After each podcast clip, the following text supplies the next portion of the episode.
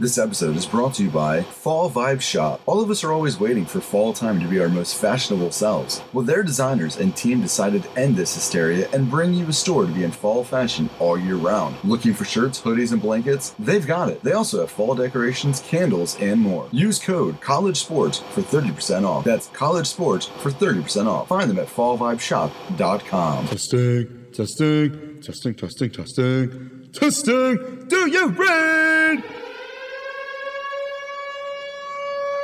We in here. It's time for the Midday Madness Sports Podcast.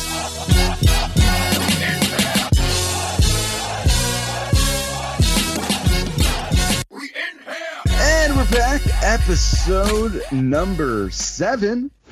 I actually had to think about that for a second. Uh, episode seven, Midday Madness Sports Podcast. Thank you again for joining me, or joining us, not just me.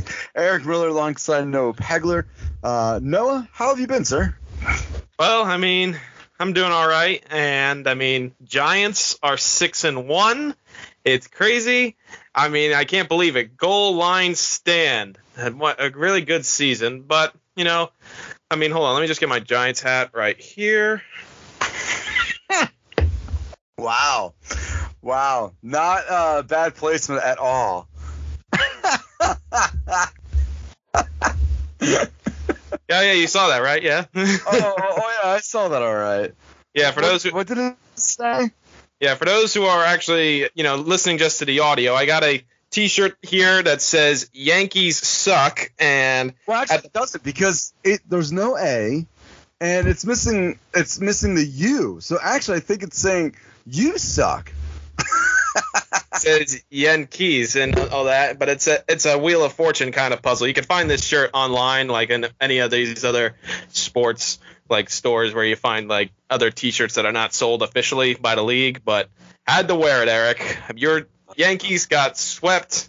Obviously, that's a downside for you. But other than that, how are you feeling? You know, the Jets won, so they've won five, four in a row, four or five in a row. So that's been good, uh, and we're we're gonna get to the baseball postseason. You know, it's I'm starting to feel like N Y is starting not it's not standing for uh, New York. It's starting it's standing for next year because that's what it feels like every year. It's gonna be oh, it's gonna be our year next year, and I'm really getting sick of it. But uh, I'm not gonna lie, we both were wrong on the rankings, so that was fun. Uh, as my camera, like, just... I was going to say, yeah. it, I'm still here. My yeah. camera literally just went, like... So, uh... yeah, it just says no device. Interesting. Wow. Okay. So you can't see me, but you can hear me. Whoa. Um, that's really bizarre. Yeah, pay no attention uh, to the man behind the logo. I know, right? So we both were wrong on our predictions. Actually, we were both wrong on both predictions, by the way. And uh, so there's that. We both picked San Diego to beat the Phillies in seven. Did not happen. We both picked the Yankees to beat the Astros in seven, which did not happen. Uh, other than that, I'm I'm pretty good. We have a new sponsor, which I'm very excited to introduce. Uh, I found them on, well, they found me actually on social media, and it's called Fall Vibes Shop. Uh, all of us are waiting for fall time to be our most fashionable selves. Their designers and team decided to end this hysteria and bring you a store to be in fall fashion all year round. Looking for shirts, hoodies, and blankets? They got it. And they also have fall decorations like candles and more. Use code COLLEGESPORTS for thirty percent off your entire order. That's fall vibe shop dot com for thir- and use code COLLEGESPORTS for thirty percent off your order. Um, so you mentioned it. I didn't want to bring it up first, but looks like we are bre- uh, breaking down the hatches and just shutting doors. And, you know, it's funny because, you know, the Yankees suck, but where were you guys this year? Oh, you guys were warming up the couch for us. I forgot about that because you guys don't know how to make the playoffs consistently. Say what you want about the Yankees losing to the Astros, and I'll give – I'll give uh, Pedro Martinez the credit. Astros are our daddy. Well, I'll give him credit for that. But I would rather be in the postseason to have a chance than have my season end in the regular season and have no chance, and really waiting for everyone else to celebrate the, the victories in the postseason.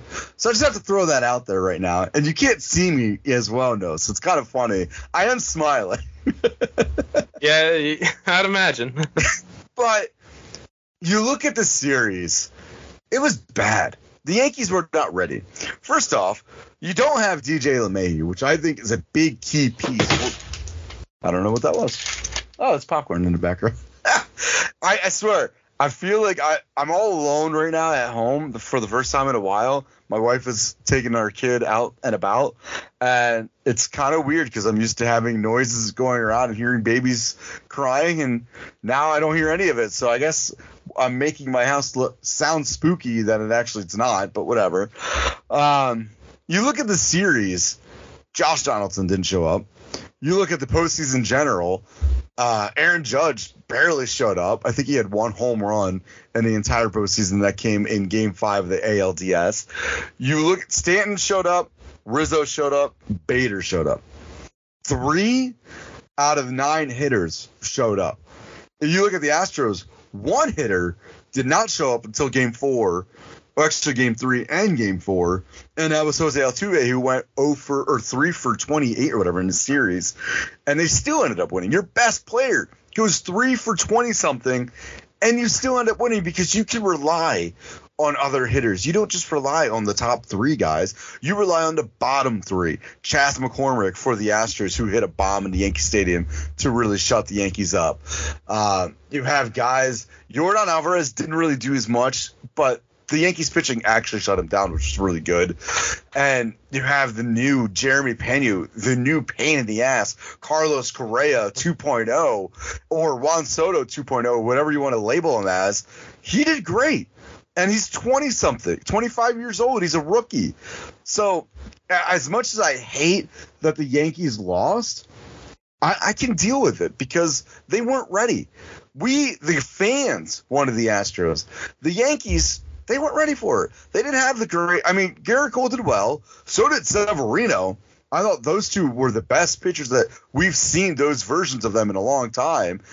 But the offense just couldn't do anything. Josh Donaldson struck out almost every time, and he barely even swung the bat.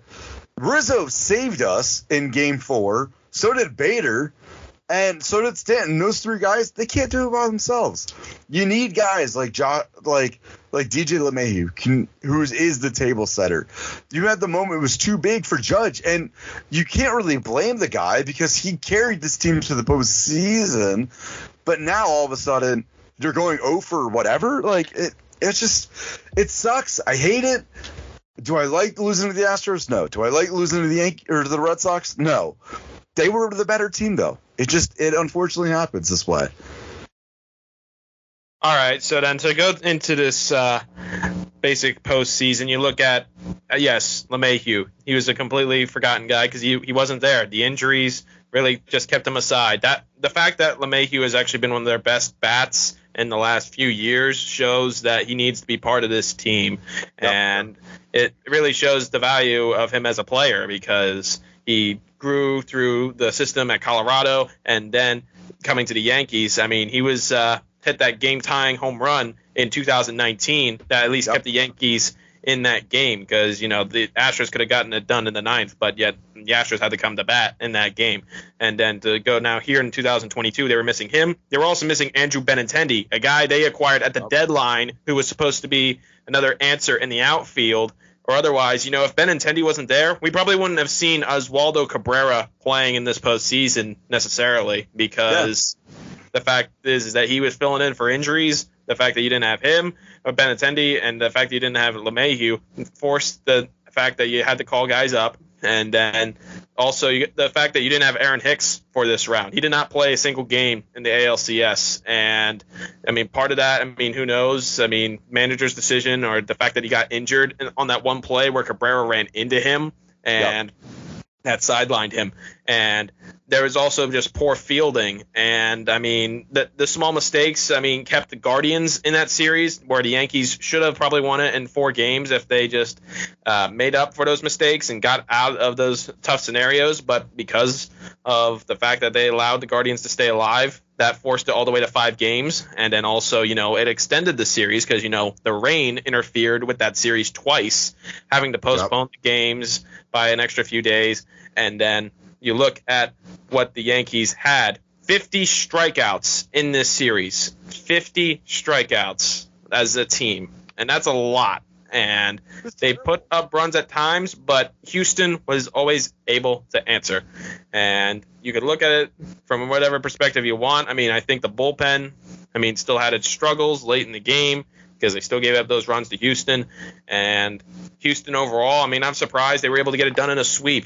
Usually it takes them a bit longer to take down a team like the Yankees. And New York has to be disappointed with this. I mean, I mean, they got you had this season. You had the A L East division title. I mean, you could say all you want about, you know, it's the first time you won it in like three years or something because the last two have been won by Tampa Bay. But division titles are division titles. I mean, and you're the Yankees. You got twenty-seven World Series championships. You don't celebrate division titles like they're the Super Bowl or if you're like the Rays. Like the Rays celebrate it because they don't have a World Series title. That's what they claim onto. And for these New York Yankees, I mean, the fact that they just couldn't show up in this series to at least extend it. And, I mean, Rizzo, yes, he played good. I mean, every time I see Rizzo up to bat, hitting a solid home run, it just frustrates me because I like Rizzo. The fact that I had to watch him play in pinstripes, but yet he's playing good for the Yankees and shows a good heart. And I'm sure he's going to play the rest of his career for the Yankees, and that seems reasonable.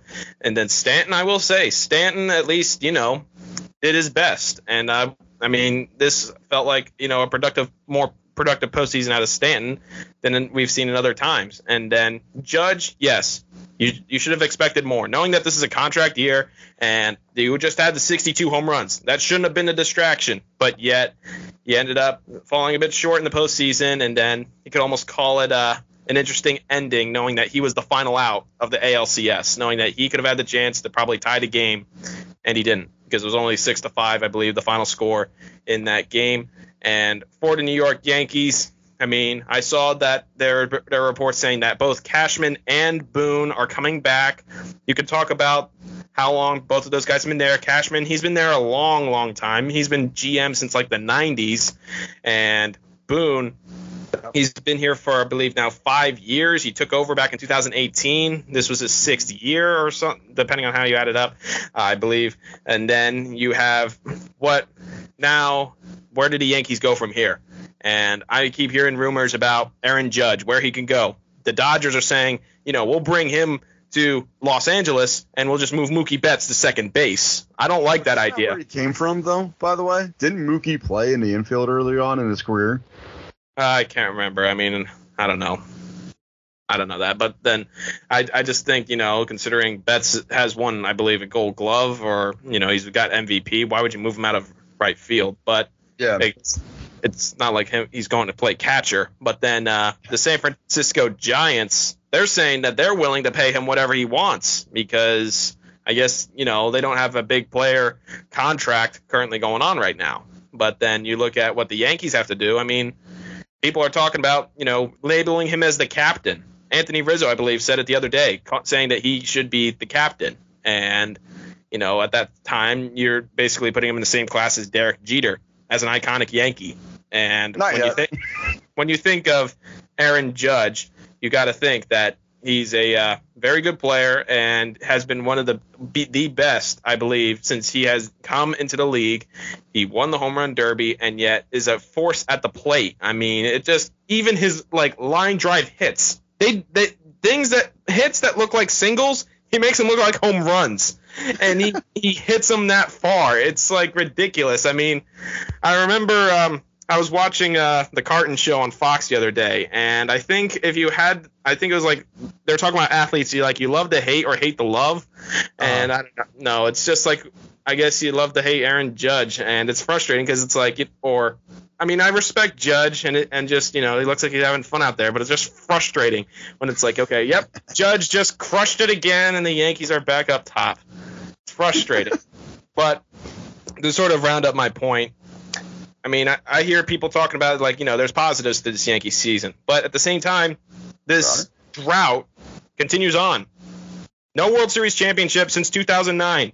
The Phillies just ended their drought. They're going to the World Series. Both of those teams yep. had the chance to have that rematch, and the Phillies came out on top of their series. And the Yankees, I mean, it's more disappointing in the fact that you got swept, and the fact that, you know, people always talk about postseason rematches. I mean, you you played Houston in the regular season, sure, but then when it's the postseason, this was like the first time they met in the postseason since all that sign-stealing stuff came out. And I thought that this would have played more into the series, but ultimately the Yankees just fell short. And they got swept. And, I mean, at, the Astros have made the huge impact on the American League, because ever since they've joined, they have really taken down the Yankees in the postseason. It, so just a real quick thing to bring up Mookie Betts. Um, the Boston Red Sox actually brought him up uh, as a second baseman, but has since developed into a right fielder. So originally, when he was on the Red Sox, he was brought up as a second baseman. Just throwing that out there. Um, no, no, no, yeah, because, I mean, I remember when uh, he was coming up at first. I mean, he, he joined the team shortly after we had gotten rid of uh, Ellsbury, after he didn't come back, because that's when Betts started to play in the outfield. Yep. And that's when you guys had Pedroia as well for a long time at second base. It was right after that point. Um, so, as you mentioned earlier on, it's this is the time and place that you want to make the name for yourself in the postseason, and you want to earn that contract. Yes, in the regular season, Aaron Judge showed that he wanted that contract. But what did I say all season long? None of this matters if you don't win the World Series. None of it matters now. I don't care if he's going to win a Hank Aaron Award. I don't care if he's going to win a Silver Slugger. I don't care if he wins the M V P. I don't care, because you didn't win the World Series. And as a Yankee fan, and I'll be the first to admit this, I'm a spoiled Yankee fan. I really am. I grew up in the late or early nineties, late two thousands, and I saw my World Series champs five times. Now, I wish I had been part of that parade, but I was too young. One of these days, I will get there. I know that. But it is frustrating when you watch the Astros, how good they are, because now either they're cheating and we're not catching on, or they're just that damn good. You know, the Red Sox have been good.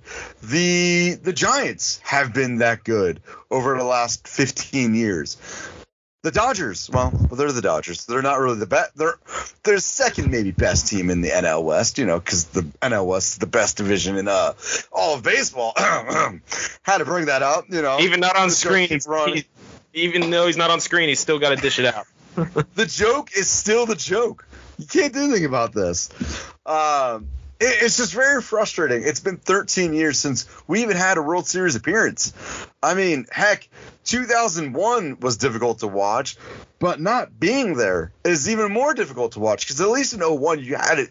You thought, okay, we have a chance. We have a chance to beat Randy Johnson and Curt Schilling, two of the greatest uh, pitching duos of all time. They just fell short. They fell A few a shift short, if you look at that, because if they didn't shift the infield in, Jeter could have caught that. Jeter would have caught that ball. Game over. We're going to extra innings. But he didn't. It, unfortunately, they put the shift on. They put the infield in, and it was game over for the Diamondbacks. It sucks, because I really wanted to believe that the Yankees were going to do it. I really did. But There, you you watch this team. There was no life. Um, this also kind of brings me up to one of my points today that I wanted to run by you. I have three players. I'm not going to mention who they are yet, but I'm going to ask you, whose career would you rather have? So I have three players. I have their postseason stats in front of me. One, two of these, two of the three have won a World Series title. One has not. Uh, one player in Uh, seventy-six games, had a two fifty-nine batting average in the postseason with seventy-two hits, thirteen home runs, forty-one R B Is, and forty-three runs scored. Uh, also one ring, by the way. Another player uh, has a two eleven batting average with thirty-six hits, thirteen home runs, twenty-five R B Is, twenty-nine runs scored, and forty-four games in the postseason career with no rings. And another guy is batting two sixty-eight, ninety-five hits, twenty-three home runs, forty-nine R B Is, seventy-three runs scored in eighty-six games with one ring to go. Which A, B, or C, Noah, whose career would you rather have?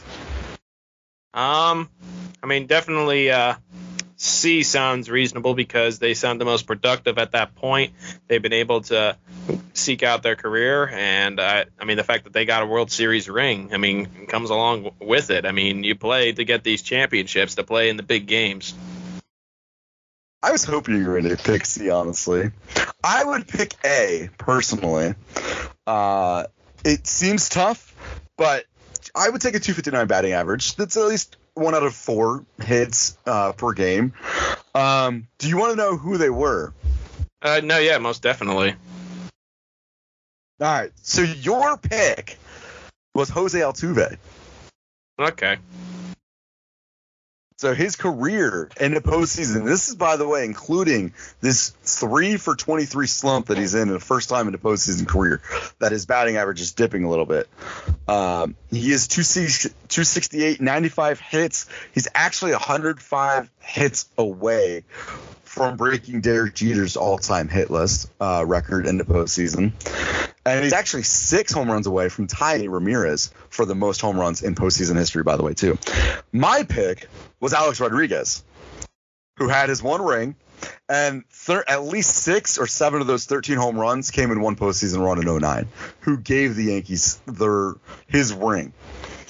Uh, Aaron Judge is the middle one, with a two eleven batting average, which dipped a lot because his batting average just this postseason was, I believe, one hundred points less than this. I think he only batted like a one oh nine. He did not do well.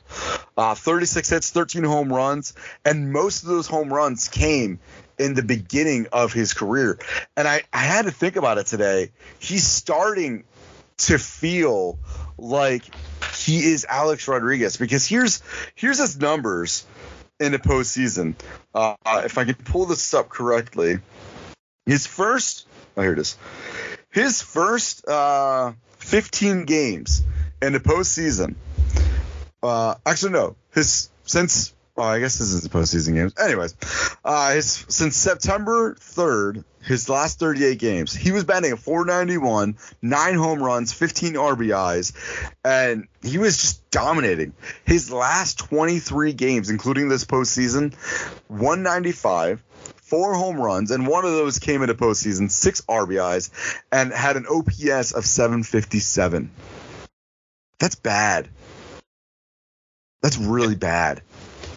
Yeah, considering he wants the major contract, and this guy's going to be considered the M V P of the league, and everyone's saying, you know, this guy is the big star of baseball. And yet, also, now he's going, he's in his thirties, and yep. he, he's...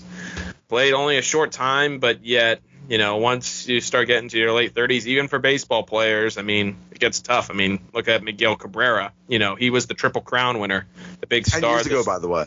Yeah, no, that's crazy. How, you know, time flies like that. And, you know, Detroit was so close to winning a World Series of their own. And, yep. and now, they got swept out of the Giants in twenty twelve.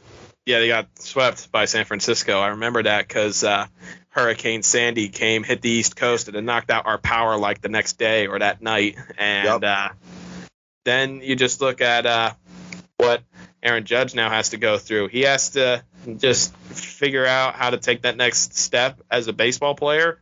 But then the Yankees as a team just need to build this team to take it to, the, to that final step. I mean, you've you've gotten to the A L C S so many times. I mean, you, you don't get rings for A L C S's. You get rings for get for winning the World Series. And, I mean, it just comes to a point. How much longer is Aaron Boone really going to at least keep the locker room? Because there's only so much that that same voice can keep motivating the same guys over and over again.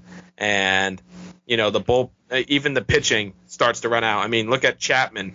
The guy was yeah. your dominant bullpen arm. Now he's not even on the roster and probably never going to be in pinstripes ever again. And, I mean, how much longer until, you know, it's like you you've seen guys like, you know, Sabathia, he retired. And then you saw Tanaka, he's gone. And then you haven't really seen uh, Severino. Like, he was injured again, wasn't he? Because I didn't. Did, did yep. he really? Because he didn't really do anything in this postseason. And then, I mean, Nestor Cortes. Well, he had a great, he had a great game too. I will admit that one pitch to Bregman in game two. It, it was a good pitch. It was inside, and that's unfortunately where Bregman's bread and butter is. But it like. That pitch, he actually, I think he had like six strikeouts after that and dominated the Astros, and they held him to three runs. And that's the crazy thing about this postseason. There were so many good things. I mean, it sucks that Nestor Cortes couldn't finish the game because he had the groin injury. You, I noticed something was off with him even in game five against the Guardians, because the one thing I love about Nestor Cortes, he does that little like shimmy, the leg movement and whatnot. He didn't do that. He did that once against the Guardians, but even then, it, he just felt uncomfortable. He barely did it in this series in the uh, A L C S against the Astros, and that to me just kind of feels like he wasn't confident in his pitches. He didn't really have the location, and then once I think it was what when Pena hit that three-run homer, you could tell something was off with him. And it finally took him that moment. By the way, Aaron Judge this postseason in nine games, he batted a one thirty-nine, two home runs, three R B Is, fifteen strikeouts. But he's supposed to get the big contract. It's because of numbers like this that's going to defer you to not getting the big contract. Now, I think he is worth a six-year, maybe a seven-year player option contract. Give him the money, but the length, you're not going to get it. You're already falling into the trap of the Robinson Cano, of the Alex Rodriguez, of Miguel Cabrera, Albert Pujols. There's four guys that are better than him, even just in the postseason. And they were able to at least – Albert Pujols had a couple rings before he got his big contract. Robinson Cano got his big contract and a ring. On Miguel Cabrera got his first ring as a rookie with the Marlins. So three guys already already provided and got their rings. Aaron Judge is a good player. He's a solid player. He's a star. But he is not going to get that ten-year deal, and it's because of his age. If you had done this when you're twenty-seven, twenty-eight, you would come into the league at twenty-three. I would understand. That's fine, because you're you're going to be thirty-eight, just like Albert Pujols. That that's okay. And if you produce a little more in the postseason, I understand that. He just hasn't, and that's why to me he's not worth it. He's not going to get it. I think you're going to overpay for him, and then. So if you get the one ring, like if Bryce Harper right now gets the ring for the Philadelphia Philly fans, is that going to be enough for you in that thirteen, fourteen-year deal that he signed? Because for me, that's not worth it. That's not worth that contract.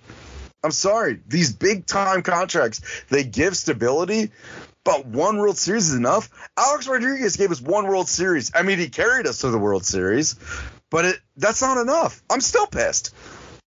I'm still pissed for the oh six, the oh seven, not making it to the postseason in oh eight. Oh, twenty ten, I understood because they lost George Steinbrenner and uh, Bob Shepherd's voice within a week of each other. Yeah, that that I understood. twenty twelve still pisses me off because if Jeter hadn't gone down, we wouldn't have been swept by the Tigers. Probably would have better, put a better damn fight than the Giants or against the Giants than the Tigers did because they got swept.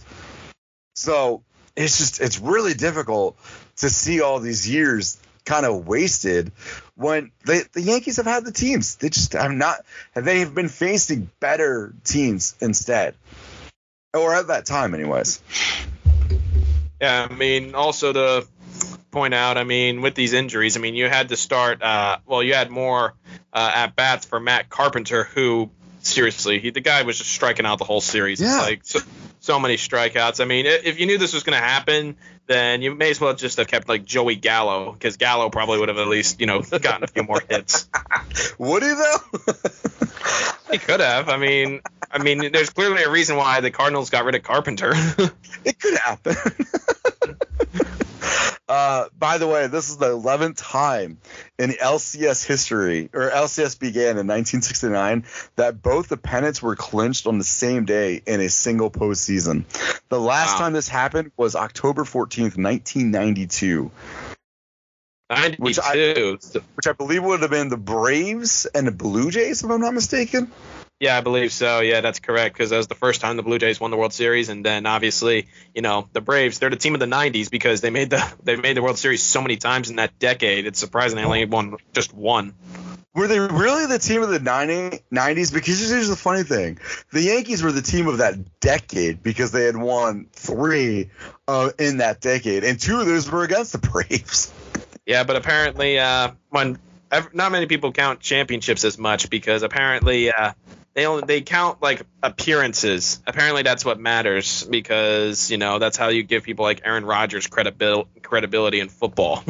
I know, I know it's a side. Oh, that's what we do. But, but I had to bring it up. So now we have the World Series. No, you're fine. Now we have the World Series matchup, which we were both wrong with, by the way. Uh, we both picked the Yankees and the uh, the Padres. Uh, I think I won this, by the way, the postseason. Because, and here's the reason why I say I won this. I picked Cleveland. You picked Tampa Bay. And if I'm looking at the wild card, you didn't have any right. I had at least one right in the wild card, which is why I was I have that one game advantage over you. Yeah, you could mark it out that way because I, I was dead on the spot with all my predictions. And I, I mean, the, divi- the division of the – my makeup divisional round was better because I at least changed my pick to the Phillies, but that's what I got. You did. You did. Because uh, I'm looking at the wild card. You can't see it. I can, though. Uh, Toronto and three, we were both wrong. Cle- uh, wait, didn't Cleveland play? Yeah, Cleveland won. Yeah, It'd Cleveland be- won and two, yeah, which be I ten- got right. Yep, Saint Louis lost, which we both picked them to, and we both lost to the Mets. Actually, we would have been close with the Mets, by the way, had they won against the Padres. Um, the divisional series, we were, I was wrong. You were wrong because you picked the Yankees in three. I picked them in four. We were both wrong about the American League divisional series. Uh, the, yeah, so actually you tied up. I just realized this. You tied me. So, all right. We are tied going into the World Series. How about that? It's a tie.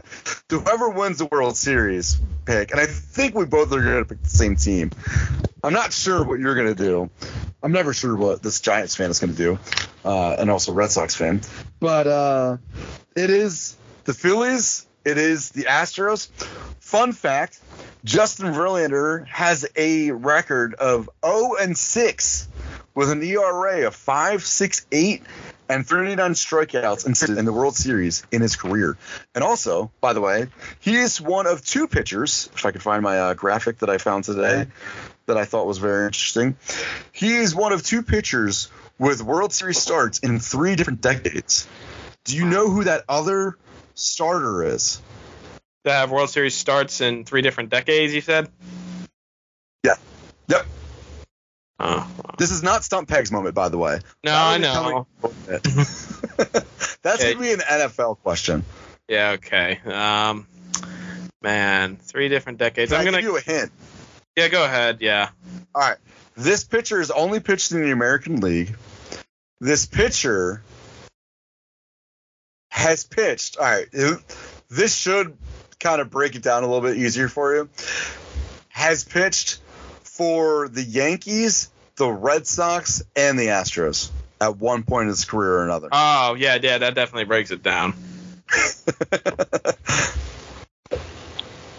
I believe it's uh, I believe it was Roger Clemens, wasn't it?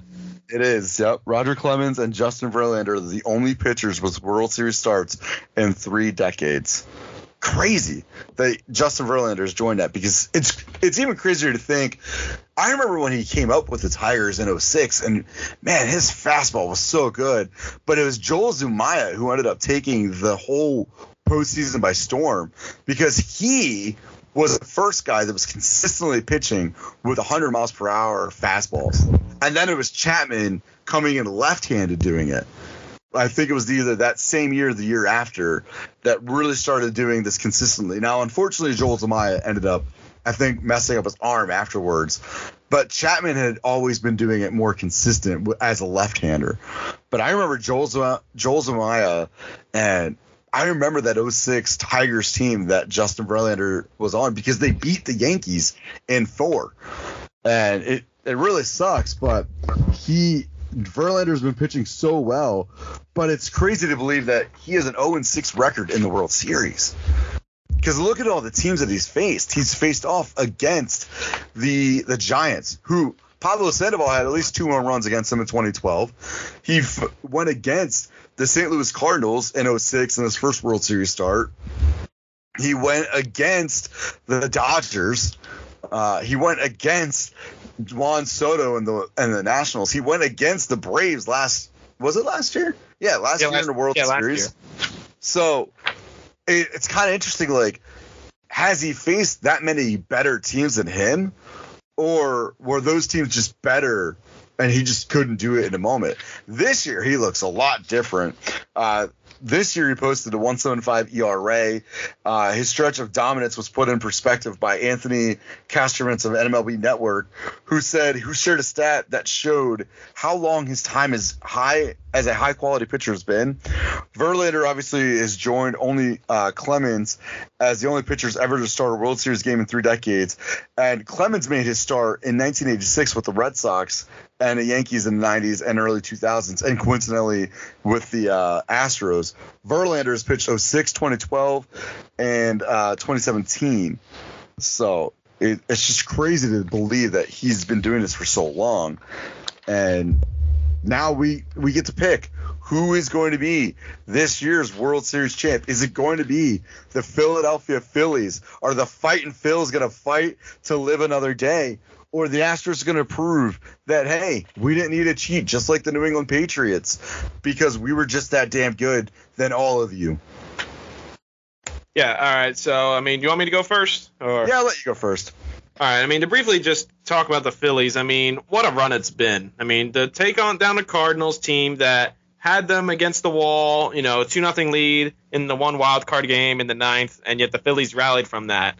And then going up against the defending champion Braves, it was difficult seeing how, you know, the Braves had themselves a great year. And then you look at this San Diego series. I mean, I thought, you know, the San Diego series could go to distance, but yet Philadelphia put them down. They took, they, they put them in their place, and the lineup showed up. I mean, this is such a good lineup with guys like Real Muto, Harper, along with uh, Kyle Schwarber. You know, the I guy can Schwarber. He can kill the ball, and I mean, Schwarber's a lovable guy. And then you look at uh, Castellanos, especially, and then you look at Reese Hoskins, who's actually having himself a good postseason. Yeah, he is. And you know, he's, he was he was he was there for the long haul. You know, before all these other guys showed up. So, so good, good credit to Reese Hoskins. And then you look at the other guys who are filling in. Bryson Stott, he has a great bat. Jean Segura, he's finally in the postseason. Let you look at that, Jean Segura. And then, you know, Alec Bohm. I'm happy for Bohm because I was an intern at the Fightin' Phils in Reading when he was there. Um, but no, but it, it was just cool to hear his name, and you know, knowing that he was actually there in Reading before he worked his way up to Philadelphia. Now he's going to be playing in this big series, and Philadelphia going to their first World Series. I mean, fans are so excited, and you know, to see Philadelphia enjoying baseball again. I mean, Philadelphia sports, I'll admit, they're on uh, a good run what right now. Tear. Because except the uh, the Flyers. Actually, well, no, the Flyers are actually doing good. The Sixers are the ones that are actually uh, not winning uh, games right now. Because they lost, they lost to the Spurs the other night. Yes, the San Antonio Spurs. I was gonna say, you should be happy about that. You would keep talking about them Spurs. Not and, I've not paid attention to basketball at all. Well, I mean, it it, it will start once you know the postseason, M L B postseason's done. That's where it starts to pick up okay. for us. Yep. And then, um, but yes, that Philadelphia, great run so far. And now you're keeping Rob Thompson as manager because this guy got you to a World Series. Joe Girardi's firing was the best decision they made, and they're, they're, they just have not looked back on it. They pl- they have played up to this point, and the crazy thing is is that they ended their regular season in Houston. Now they got to go back there and try and finish the job. It's crazy. And how- by the way, Girardi could get a second win, his second championship, if the Phillies win the World Series, by the way. Because he still gets a ring, right? Yep. So go ahead, fire me. Win my ring for me. Yeah, that, that he's gonna get he's gonna get it in the mail. Huh, look at that. Oh, okay. Oh my goodness. But then um I mean, Philadelphia, they played good at home. If you've noticed that. They've won, I believe, every single home game they've played. Um obviously, they're in order to win this series, they, they'll be playing more games in Houston. So they're going to have to do that. But I think Houston is out for revenge. I mean, they this is their fourth time in the last six years. And they know that since they beat the Yankees this year, they have the most to prove to make sure that they keep this championship as credible, because th- this will shut up the haters. They know that if they win this World Series, people will at least lean back on the whole thing. Yeah, but look at what people did with the Patriots. People criticized the Patriots as cheaters, but then all of a sudden, you know, twenty-eight to three happens. They're and winning. No, nobody really complains about it as much anymore. It's like they, they act like it doesn't exist, because why else are you calling Tom Brady the GOAT? And then uh, now, I mean, Houston has this series. I think it's still going to go the distance, knowing that, you know, Philadelphia's got that dangerous lineup. But I think uh, Houston's going to win this, and I, I think Houston's going to win in five games. All right. I'm writing down Houston in five. Because here's the fun thing. It's going to be – it's going to come down to uh, – obviously, I'm picking the Houston Astros, and I hate saying that. But I think it's going to be interesting if the Astros win and then all of a sudden they act like baseball is on to them and they fa- they figured out a different way to cheat. I don't think that's the case. But I, I'm, I wouldn't be surprised if something happens like that. I just wouldn't. You're without Springer. You're without Correa. You're without the former manager and former G M that allowed all this no, yeah, bullshit to happen. Yeah, and it just – I hope it doesn't happen. But part of me is like, I wonder, because that's the problem that I have with the Astros. I'm always going to wonder – are you really that good, or you're just hiding it better now and not getting caught? Um, I love the the offense of the Phillies. I really do. I think Schwarber, is, he just hits bombs. That's all he does. He's the bomb. Uh, Bryce Harper, I I hate to say it, but Bryce Harper has really impressed me right now in this postseason run. And it's not even just him. It's the home guy, Reese Hoskins, who's really, like, taken on Philly as himself. Now, I hope Castellanos has a better series than he did against L C S, because he didn't really do much in that one. Yeah. Um, I also like the fact that they have the their former hitting coach of the Yankees on this Phillies team, uh, Long, who was on the oh nine World Series team for the Yankees. Kevin oh yeah, uh, yeah. Rem- remember, uh, I remember that Gregorius was on this team too. So wouldn't he get a ring? I think if the he Phillies would won? Too. Yeah. Yeah. So um, another Yankee. so and also another Yankee who is closing for the Phillies, David Robertson, who who was the setup guy for Mariano Rivera in oh eight or oh nine against this Philadelphia Phillies team.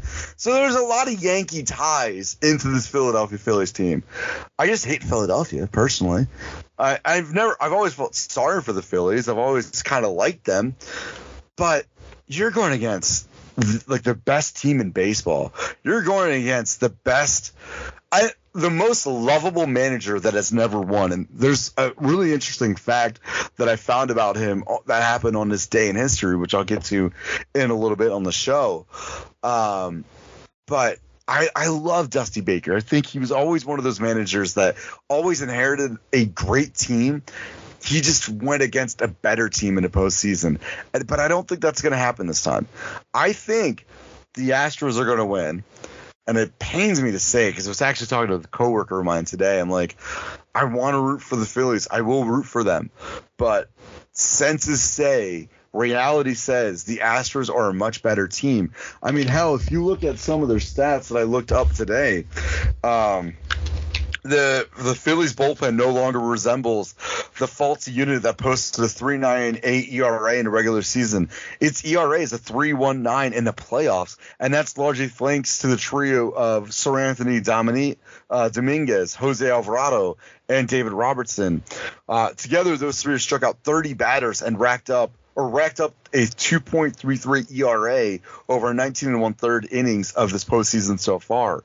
Houston has McCullers and Javier Christian Javier, who combined for a two point five seven E R A as starters during the regular season, and so far in the postseason have yielded a one point six eight E R A with eighteen strikeouts over sixteen and one third inning.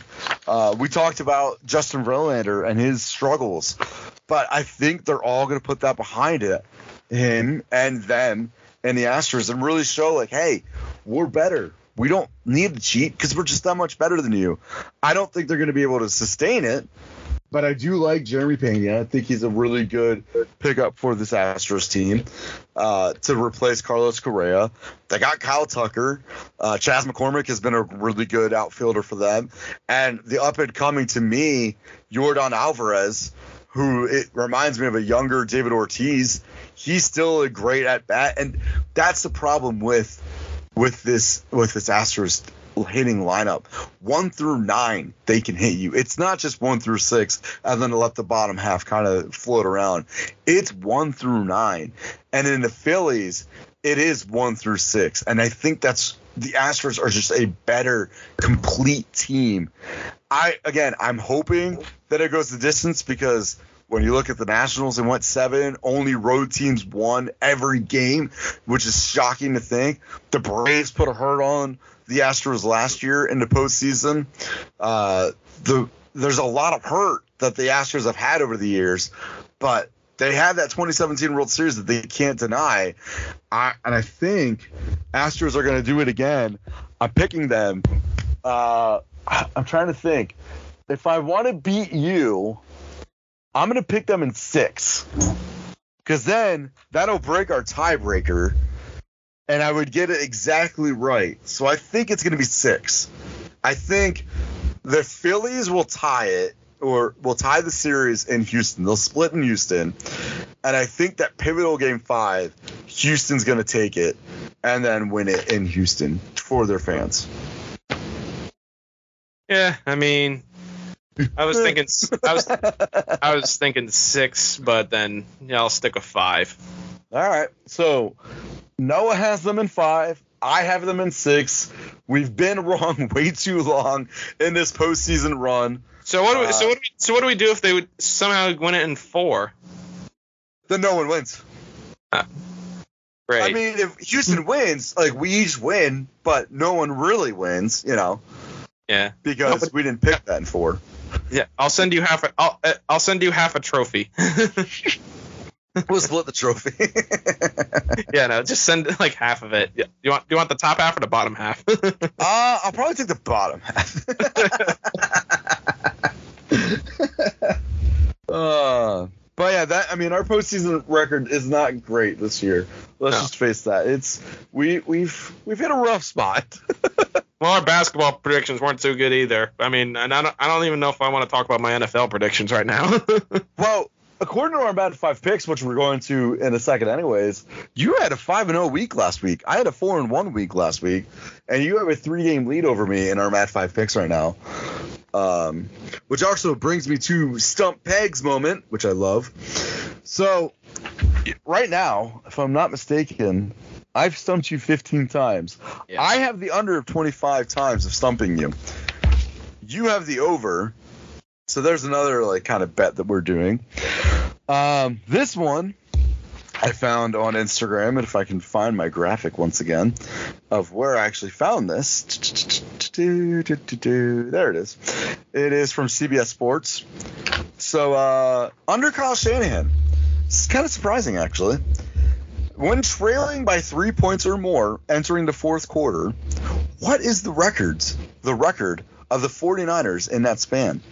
Are they two and seventeen, one for thirty, five for twenty-five, or ten of twenty?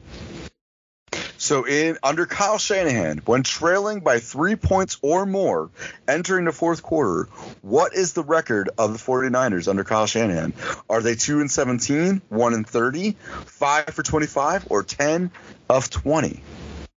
I'm going to go two for seventeen. two for seventeen. Wow, I have to admit right now, this is the like quickest you've ever answered, by the way. Yeah. So, that is your final answer? Final answer. two for seventeen. And woohoo! I should put like the uh, the Six Flags music. I don't know why. Have you ever heard the Six Flags music from uh, New England? No. Well, I've heard that. that, that, that, that, that, that yeah. That, that, that, that, Do you ever that, see that, the that, commercial for it? It's hilarious because it's oh, yeah. like this old guy. It's actually a woman dancing around. Oh. I love the song. But once again, we have Stump Pegs. Their record under Kyle Shanahan is one for thirty. That's bad for Kyle Shanahan, one of the greatest offensive uh, head coaches of all time. Oof, one for thirty. Not good at all. Um. Right now, in our Mad Five picks last week, Noah was five and zero. I was four and one. Um, I, next week, when we go back into doing our show again, it'll be week eight. So it'll actually, is it technically midway of the N F L season since there's seventeen weeks? Well, like, yeah. Do you want to do that next week or? Why do you talk about our predictions or? Yeah, like, do we want to have our revision of our record next week, or do we want to do that like another time?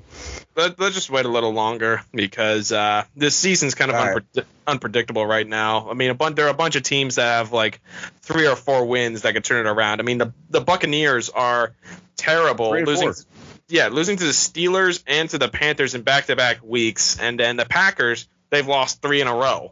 Like, yep. It's everyone's like wondering what is going on with Rodgers and Brady. And the Jets are five and two, and since my son has been born, they have not lost. They're four straight games. You, you should have uh, named your kid Joe, like Joe Namath. I I thought about it, but my wife and I already, damn it, decided. Uh, a quick thing about Week Eight, by the way. It's the old school N F C East. The combined winning percentage of the N F C East teams this season is seven forty-one, and they're twenty and seven in the division. The highest winning percentage by a single division throughout the first seven weeks of a season since, do you know what year? Um, I'm guessing uh, nineteen eighty-two. No, two thousand two. Oh, off by twenty um, years. A little bit. Only two other occasions since realignment has a division had a winning percentage of seven hundred or higher through the first seven weeks. Uh, twenty thirteen A F C West, they were nineteen and eight, and A F C N F C West in twenty twenty, they were nineteen and eight as well.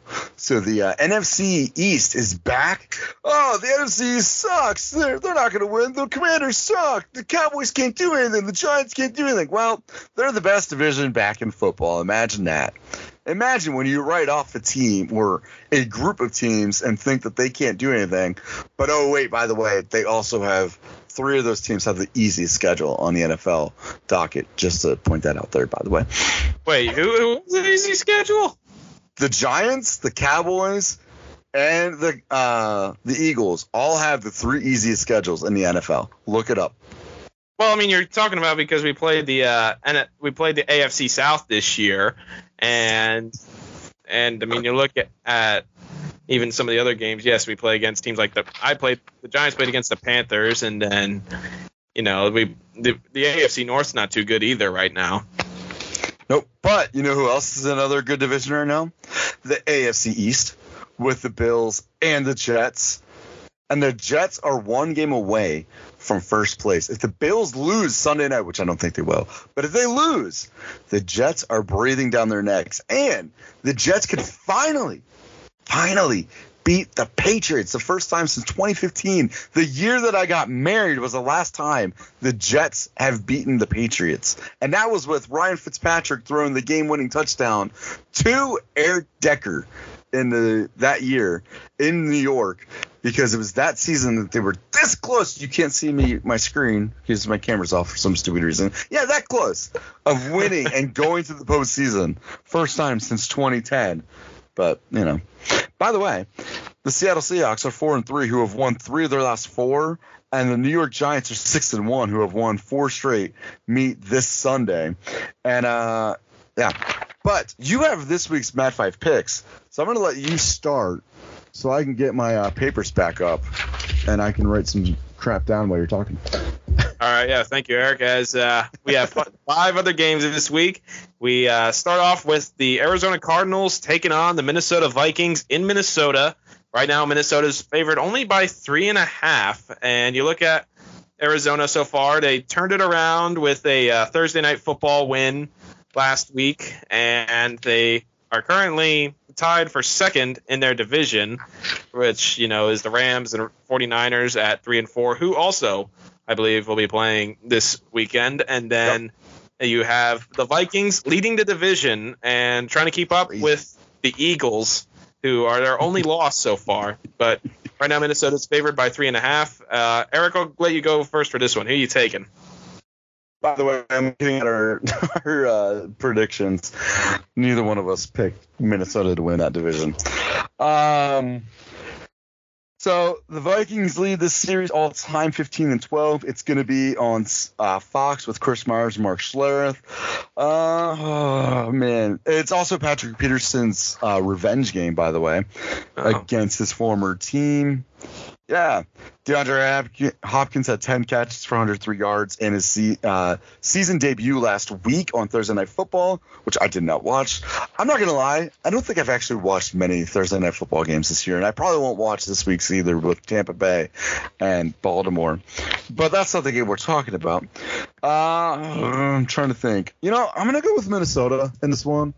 I think Kirk Cousins finally has a coach that believes in him, and I think that's been his biggest problem is he didn't really have much much trust, and I feel like he finally has it. Now, the Cardinals are going to be dangerous because they have Hopkins and they have Kyler Murray, but I think the defense of the Vikings, the trust that Kirk Cousins has in his in his uh, from his coach and the weapons with Thielen and Jefferson and Cook, I think it's just more for Minnesota, and it means more for them as well because they want to consi- they want to stay consistent in winning.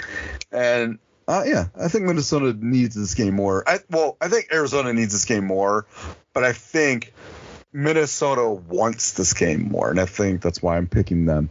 Who do you got? Now, for this game, I mean, I'm taking Minnesota, too, as uh, the Vikings looking at uh, just how their Dang defense can't make, is. Um, can't make up any ground on you. I mean, we have five picks. So I mean, so um, and th- this one, I mean, you look uh, nineteen point seven points allowed. I mean, the Vikings have been able to stop the points from being run up on the board. And Minnesota has played good against their division teams. I mean, they even took on the Lions, who had one of the best scoring offenses for the first few weeks, and then they took down Miami. They're also coming off of a bye week, so they'll be well-rested, and to take on a uh, yep. a Cardinals team who technically some would say is also well-rested because although playing on Thursday night is uh, bad when you have a quick turnaround, it's kind of uh, nice when you have to wait until like the very next Sunday to play a game because it gives you that extra long time to give a game plan. And Arizona, I mean, that I'm sure they'll find some bounce back wins here, but I don't think it's here. I think uh, Minnesota is going to play well at home, and I mean, these Viking fans, they're excited for uh, what's ahead for them because, you know, they're playing well and they don't have to hear about, you know, Aaron Rodgers being, you know, Aaron Rodgers. So I'm going with the Vikings. All right.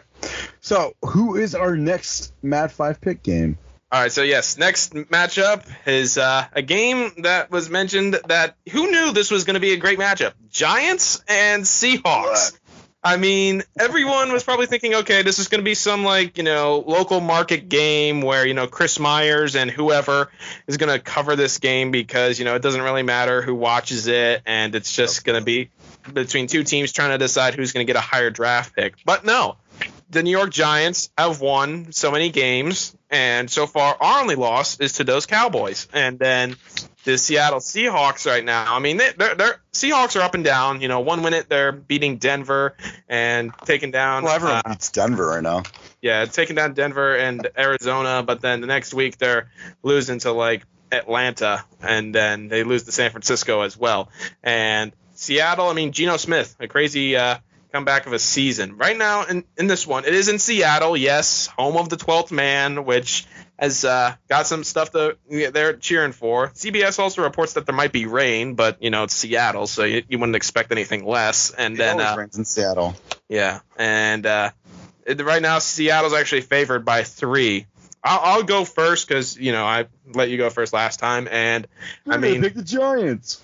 Well, I mean, you, you, you kind of felt like it. I mean, let's face it. New York is playing so good right now. And, I mean, we played a lot of home games. Now is our chance to go out on the road and show what we're made of. And right now, I mean, our passing game, it's not it's practically non-existent.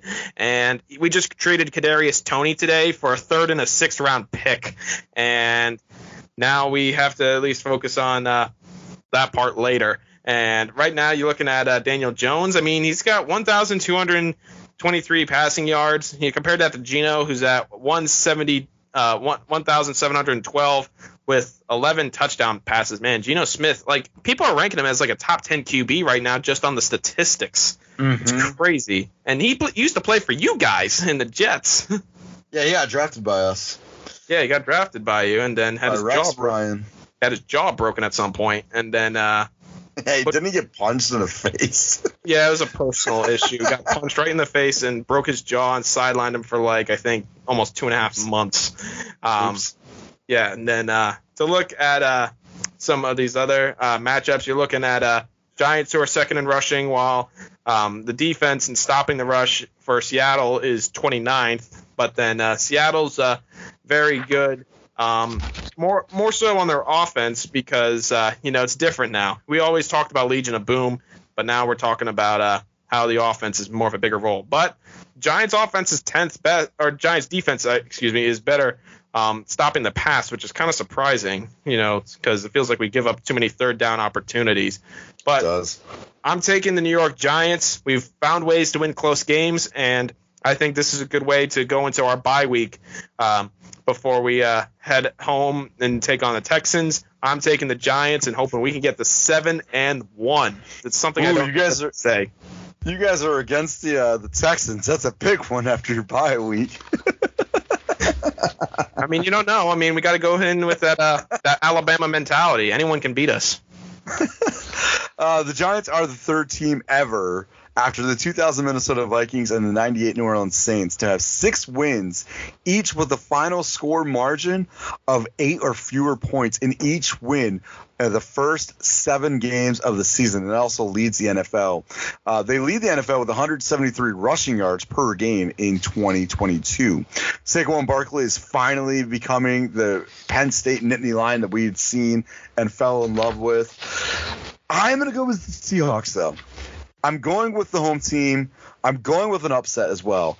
I, for some reason, I don't know why, but the Seahawks scare me a little bit because of how well they are and how bad their division is doing right now. I mean, the Rams and the uh, who is it? the Rams and the 49ers. Niners? They play, yeah, they play the same game as well, so that's gonna push the uh, the Seahawks. They're playing with a lot of confidence, and Kenneth Walker is now the running back of Michigan State that we had seen uh, last season for Michigan State. I I like this team, and they scare me of how good they are and how well they're performing. And they're the they're one of the ultimate underdogs right now in the N F L. I mean, how many people really picked that the Seahawks would be four and three and a division winner? No one. No yeah. one picked them. We picked the Rams to be it. We didn't think the Seahawks were going to do anything good, especially no. without Russell Wilson. Now that without Russell Wilson, was he the issue? I mean, that's yet to be determined, but I'm going with Seattle in this one. I think Seattle's really got a good game uh, game plan, and they're playing great. Well, I mean, you're talking about this being an upset. It's only an upset based off of record because technically Seattle's like the favorite. So, I mean, Giants would be considered underdog, but, you know. Yeah. Let me have my moment. Let me have your moment off camera. And uh, crazy. I mean, I've only seen you for like only about ten minutes and then, you know. Actually, not even. It was like five minutes like, see you. Yeah. And now we go on to our next game, which is uh, – the one game I'm sure a lot of people will be watching, forty-niners Rams, rematch of the N F C Conference Championship game of last season where, you know, it was an excellent game. And you had the Rams who ended up coming away with the victory. and going on to win their Super Bowl. And the 49ers are actually favored in this one by one and a half. Of course, you got to remember this was supposed to be the year of Trey Lance. Now it's turned into the year of Jimmy Garoppolo. And the Ra- the Rams have had their own issues, like losing to Cooper Rush and the Dallas Cowboys. And then in other weeks, you are losing other games along the way. Like they lost to San Francisco, they lost to Buffalo, but then you're beating teams like Carolina, which, you know, everyone's supposed to be Carolina unless you're Tom Brady. And oops, you have uh, this game where San Francisco won the first matchup. That was in Santa Clara. Now this one's going to be in the nice home comforts of SoFi. Eric, who are you going to take in this one? Ah, see, I picked the 49ers last week, and I lost with them. I don't remember the last time I actually picked the Rams and they won. Actually, I did not pick the against the. I picked against them in week one when we did this against the Bills. Uh, I think I'm going to go with the defense. And I think, oh, crap. Now, that's the problem. Do you go against Aaron Donald or do you go against Nick Bosa? Ah, this is tough. This is the uh, game of the week on Fox, by the way, with Kevin Burkhardt and Greg Olson. Ah, man. The, the 49ers lead the all-time series. This is in L A where the season ended last year, right? Yeah. For the 49ers in the N F C Championship game. I hate to do it, but I'm going to do it. I'm going to go with the San Francisco 49ers. Again, I think this time, they're not going to let me down, and I want to make up some time and some games on you, so that's why I'm going with them, because I feel like you're going to go with the Rams. What are you, psychic? uh, am I really? You are going I, with the Rams? Yeah. I mean, I am picking L A. I mean, I think the home field will play uh, – oh, well, at least help them this time. I mean, I think uh, – Stafford knows that they need a big win here to take down San Francisco. Um, I know the offensive line has had their issues, but I think if as long as it's a close game, I think McVay can uh, get it done. So I'm taking the uh, the L A Rams. All right, sweet. So yeah, you I might may be, be able to make up some time. Yeah, you may. It, again, that that that's uh, the whole risk it all moment. I mean, you could either be uh, so right where you'll make up ground, or you could be so wrong and just falling behind. True. But, uh, I could be the hero that we need, or the villain that everyone wanted. What is that saying from The Dark Knight? No, it, The Dark Knight is you either live you you either die a hero or you live long enough to see yourself become the villain. There it is. That's that's the one I was thinking of. I couldn't think of it. Yeah, I think that's what uh, Tom Brady's becoming right now. So, well, uh. Yeah. And then uh, next game. This one was uh, obviously you look at records. You could point at like other big matchups, but I fo- found this one to you know be kind of a coin flip. It's the Washington Commanders versus the Indianapolis Colts. Right now, this was supposed to be a matchup between Carson Wentz and Matt Ryan, but instead we're going to get Taylor Heinicke and Sam Woo-hoo! Ehlinger from the University of Texas. Yes, remember no the guy who – you remember him from uh, the video after I believe they won like the Sugar Bowl or something, and he's like, Longhorn Nation, we're back, basically. Oh, uh, him. Yeah. Didn't they beat – didn't Texas beat Alabama? Was that the one? No, I don't think te- Texas ever beat us. I mean, hold on, who did they? Or was it Georgia that they beat? I don't remember. I remember Sam, and uh, I'm trying to remember what college he played because obviously, whatever it was a big bowl game. I remember that. And I'm looking this up right now as we're uh, talking about it because they had a good bowl game. And they beat whoever it was. And then all of a sudden they're like, yeah, we're back. And we're like, calm down, calm down. Hey, it was it was against Georgia. And um, that's who it was. I knew it was an S E C team. Yeah, because because that was the All-State Sugar Bowl. And not sure if – I wonder. I'm trying to remember if that was the one where there was a whole thing with uh, their mascots because you had a giant longhorn and a bulldog. And I think the longhorn kind of charged at the bulldog. Yeah, now I remember this. Yep, the twenty nineteen Sugar Bowl for Texas and Georgia. Calvin Ridley was playing. He's a and Devin Duvernay was playing in that game. Wow. Um. All right. So to keep it going, as uh, you look at yep. uh these these two teams with their seasons. I mean, you have had Indianapolis with their uh, lows of losing to Jacksonville and then losing to Tennessee twice, and yet somehow Indianapolis has stayed alive with beating Kansas City of all teams and then beating out Denver in a uh, overtime matchup. While you look at Washington, they took down a team in Jacksonville, yep, and they ended up beating Chicago, Chicago, excuse me, and then uh, oh. they ended up taking down uh, Green Bay last week, which, you know, stunned the world because it's like, how on earth does Green Bay lose in Washington? But now in this game, you have a, it's Indianapolis actually favored as uh, in the, Indy too. In, in Indianapolis, yes. So domed conditions, but I mean, I'm going to go with this um, pick first, and uh, I'm taking right. the Commanders. I know it's uh, kind of a stretch, but I mean, I think Taylor Heineke, obviously with the more experience. I mean, Ellinger is going to come into this tough matchup. I mean, I'm sure uh, Ron Rivera will have some interesting scheme called up. And, I mean, Indianapolis, they've had too many ups and downs. And, I mean, I don't really know what Frank Reich is doing here with this system. I mean, I think he's going to be on the hot seat soon enough um, due to the fact that, you know, he's been here for a while. He came after uh, the Eagles had won the Super Bowl, but yet Indianapolis, you know, always expects a lot more, knowing that you have good quality talent. And, you know, you, there's only so much you could do with blaming it on the quarterback. But I think uh, Washington yeah. will get to five hundred this week, so I'm going with the Commanders. So either I can really make up some ground mm-hmm. because I'm going the opposite. I'm going Indy okay. uh, on the Mad five picks. I like it has nothing to do with Ellinger making his first start, uh, but if they can run the ball with Hines, and if Taylor, I don't really know if Taylor's playing or not, because it doesn't seem like he's been playing really well recently. Uh, he had eighty-five scrimmage yards and a career-high seven catches last week, so maybe he is back. Uh, he's also aiming for his fourth in a row versus the N F C with ninety-five plus scrimmage yards and has a rushing touchdown in the last two of his past three games against the N F C. I think if the Colts defense can really wreak havoc on the Commanders offense, I think the Indianapolis Colts will win this game.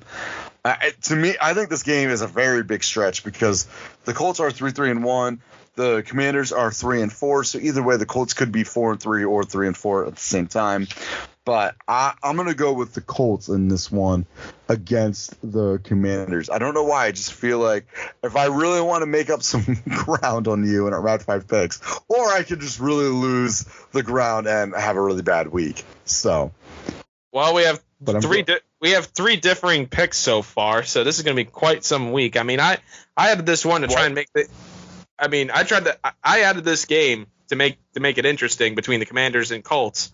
But yet, so far, this yeah. is an interesting week in its own. All right, so last one is the Sunday night game that a lot of people are excited for, depending on who you ask. And you have Buffalo coming off a bye, and they'll be taking on the three and four Green Bay Packers. It's definitely different saying three and four when you're talking about the Packers. But yeah, Buffalo, who's playing in their home stadium, and they are favored by eleven and a half. You have Aaron Rodgers, who, you know, is starting to throw his teammates under the bus. And you have Josh Allen, who everywhere he's going, he's getting an M V P chance because he's been playing so well with over seventeen touchdown passes. It's ridiculous what he's been able to do. He's also their leading rusher with two hundred fifty-seven yards and two touchdowns. I mean, that's how good this guy is. And he's like, what, like six foot four? And like a tall guy just running all over the place and carrying his team on offense. But as mentioned, Buffalo is favored in this one by eleven and a half on Sunday Night Football. As you know, it's Mike Tirico and Chris Collinsworth as always. And um, I, I believe I picked first last time. So Eric, you go, you go ahead. Is there really even? Don't we both go Buffalo in this one? I, I had to ask. I mean, come on. I mean, right now, Buffalo is the better team. Buffalo is the more complete team. Buffalo is the Super Bowl favorite. They have the uh, M V P favorite right now with Josh Allen. It's old school versus new school. It is just – it's Von Miller versus Aaron Rodgers. And also, by the way, if I'm not mistaken, if I'm looking at some of my other uh, pictures and notes, Buff- Green Bay all time in Buffalo is oh and six. So I'm going to go Buffalo in this one, and I'm pretty sure you're going Buffalo as well. Kind of have to. I mean, the Bills are coming in red hot off of a bye, and Green Bay needs to figure out their own issues. And some of it is the fact that they don't have the good quality talent that, you know, everyone's saying Devontae Adams. But, I mean, how much longer can Rodgers keep this going? I mean, the guy is in his late thirties, and he's clearly dealing with uh, – mental issues. I mean, you, you got to think off the field issues with uh, both Rodgers and Brady. They both had relationships ending. As you got to remember, Rodgers was engaged, and you know he could have been married, but then you know that ended up being called off. And then you know he's like off, doing, doing doing his own thing. And then you look at Brady, obviously with Giselle, and some people think you know that could be playing an issue. And but Rodgers needs to try and uh, bring his teammates back together, or otherwise it's just going to be a real bumpy season for Packer fans. And Buffalo is coming in very hot, and they know they have to play at their best to make sure they don't slip up, or otherwise Kansas City will crawl their way back up to that top spot. But I'm taking the Bills because, you know, Bills Mafia is going to show up. Yep. And it's in Buffalo, and the Bills are just a better team. Like, you can't really go against the Bills at all right now. I mean, even against Kansas City, uh, you just can't go against them. All right, so we so, uh, uh, had our five picks. We agreed on the uh, Vikings and Cardinals game. We disagreed on the Giants versus Seahawks, the Rams and the 49ers, and the Commanders and the Colts. This is going to be an interesting week. And hopefully I make up. And hopefully I make up my, my games on you because I'm already down by three, so I got to make it up somehow, right? Yeah, somehow. I mean, honestly, whenever I pick games, it's like I get on a good run, and then, you know, it's like, okay, where do I go from here? And, you know, you you try to see who's hot and who's cold at the time, and then, you know, some sometimes I just have a bad week. So, you know, we'll see what happens. Let's hope you have a bad week. Of course you think that. So that is our Mad Five. Of course I would. That is our Mad Five picks. Uh, today I got the fun of doing uh, the uh, the On This Day in Sports History, which I actually enjoy because today's On, on This Day in Sports History is a really good one. Uh, in nineteen eighty-five, the World Series, Kansas City routed Saint Louis Cardinals eleven nothing at Royal Stadium for four games to three series win. The M V P of that World Series was Brett Saberhagen. Also, on this day in sports history, Billy Martin is fired by the Yankees for the fourth time in his career. Wow. Um, some bad news for your team in nineteen eighty-six. The New York Mets won their second World Series title against the Boston Red Sox eight to five at Shea Stadium for a four games to three series win. The Mets infielder Ray Knight was the M V P. That was also yesterday, I guess, would have been the, the historical. It's under his glove, Buckner's glove. So uh, that happened. A lot of World Series stuff happened today. nineteen ninety-one, the Minnesota Twins beat the Braves one nothing in ten in Game seven of the Metrodome. It was the second title since the move to Minneapolis. The Twins pitcher Jack Morris was the M V P on that one. ninety-five, there was a contract uh, finalizing the Cleveland Browns move to Baltimore is signed. That was an interesting one. In nineteen ninety-nine, the World Series, Saint or uh, New... Which one was it? ninety-nine. Why did it go so far away? What the heck is going on with my computer? Uh, the Yankees beat the team of the nineties uh, four games to one in game four, or four to one in game four at Yankee Stadium to sweep the Braves and retain the uh, champ, the World Series championship. The best closer in all of baseball, Mariano Rivera, was the uh, clo- the M V P. in two thousand two, the Anaheim Angels, yes, the Anaheim Angels, not the Los Angeles Angels, the Anaheim Angels beat the San Francisco Giants four to one in Game seven at Edison Field to win the Angels' first World Series title. The first baseman Troy Gloss was the M V P of that one. Unfortunately, we're going to skip over two thousand four because we already know what happened. Hey, hey, hey, hey, hey. Unfortunately, the curse is broken. The uh, the Red Flops beat the Cardinals three games to nothing at Old Busch Stadium, by the way, in Saint Louis. And back the first Red Sox title. Fans have longed to hear it. Those are the immortal words of great Joe, Joe Buck as the Red Sox ended the curse of the Bambino. I don't think there was actually a curse. I think you guys just sucked for over eighty-six years. Uh, Boston outfielder Manny Ramirez was the uh, M V P of that World Series. two thousand six, the Cardinals actually redeemed themselves and beat the Tigers. That was also Justin Verlander's first year in majors. Uh, they won four games to two, or four to two in Game Five at Busch Stadium to the Cardinals' tenth. Uh, World Series M V P or World title.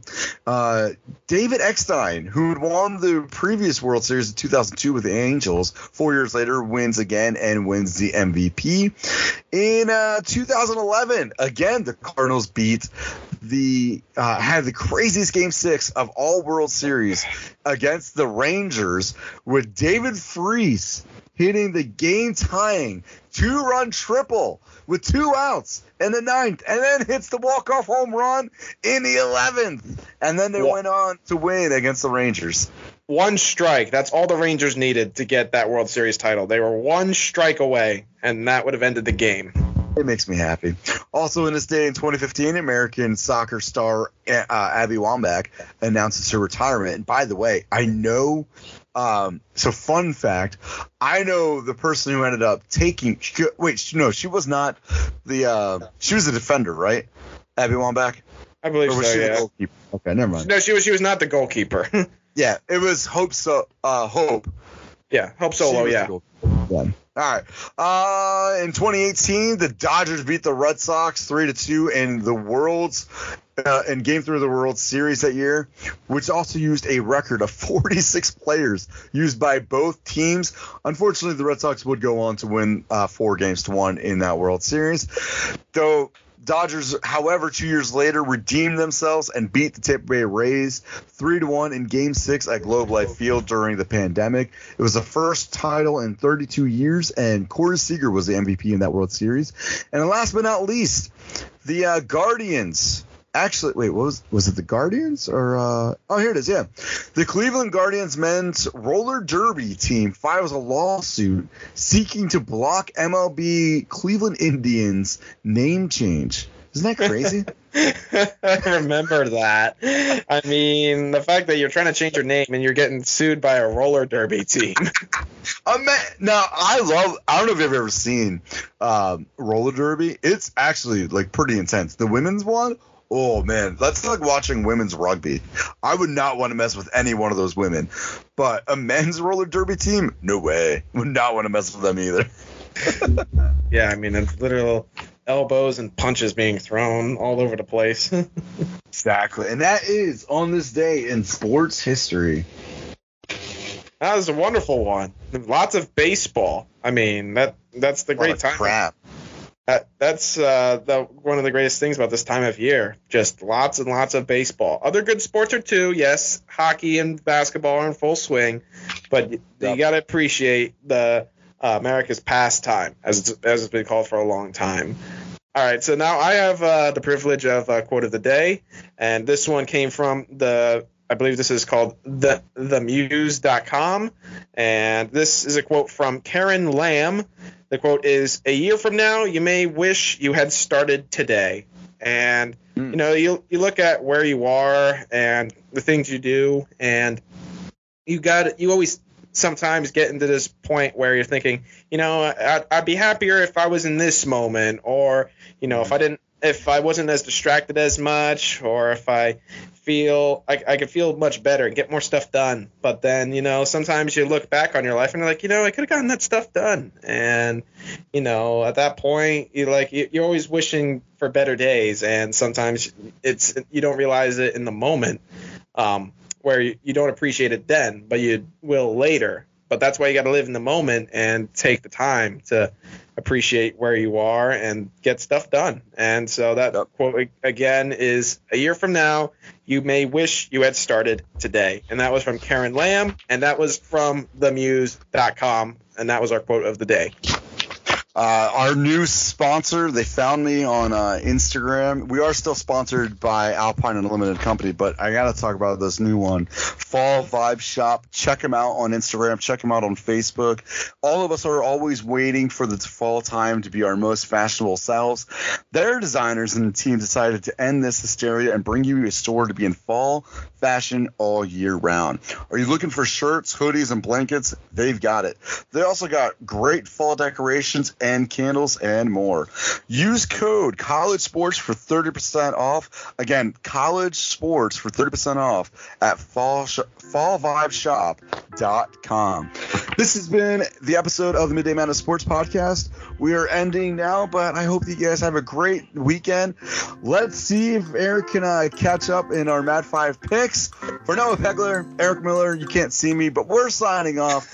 Until next time.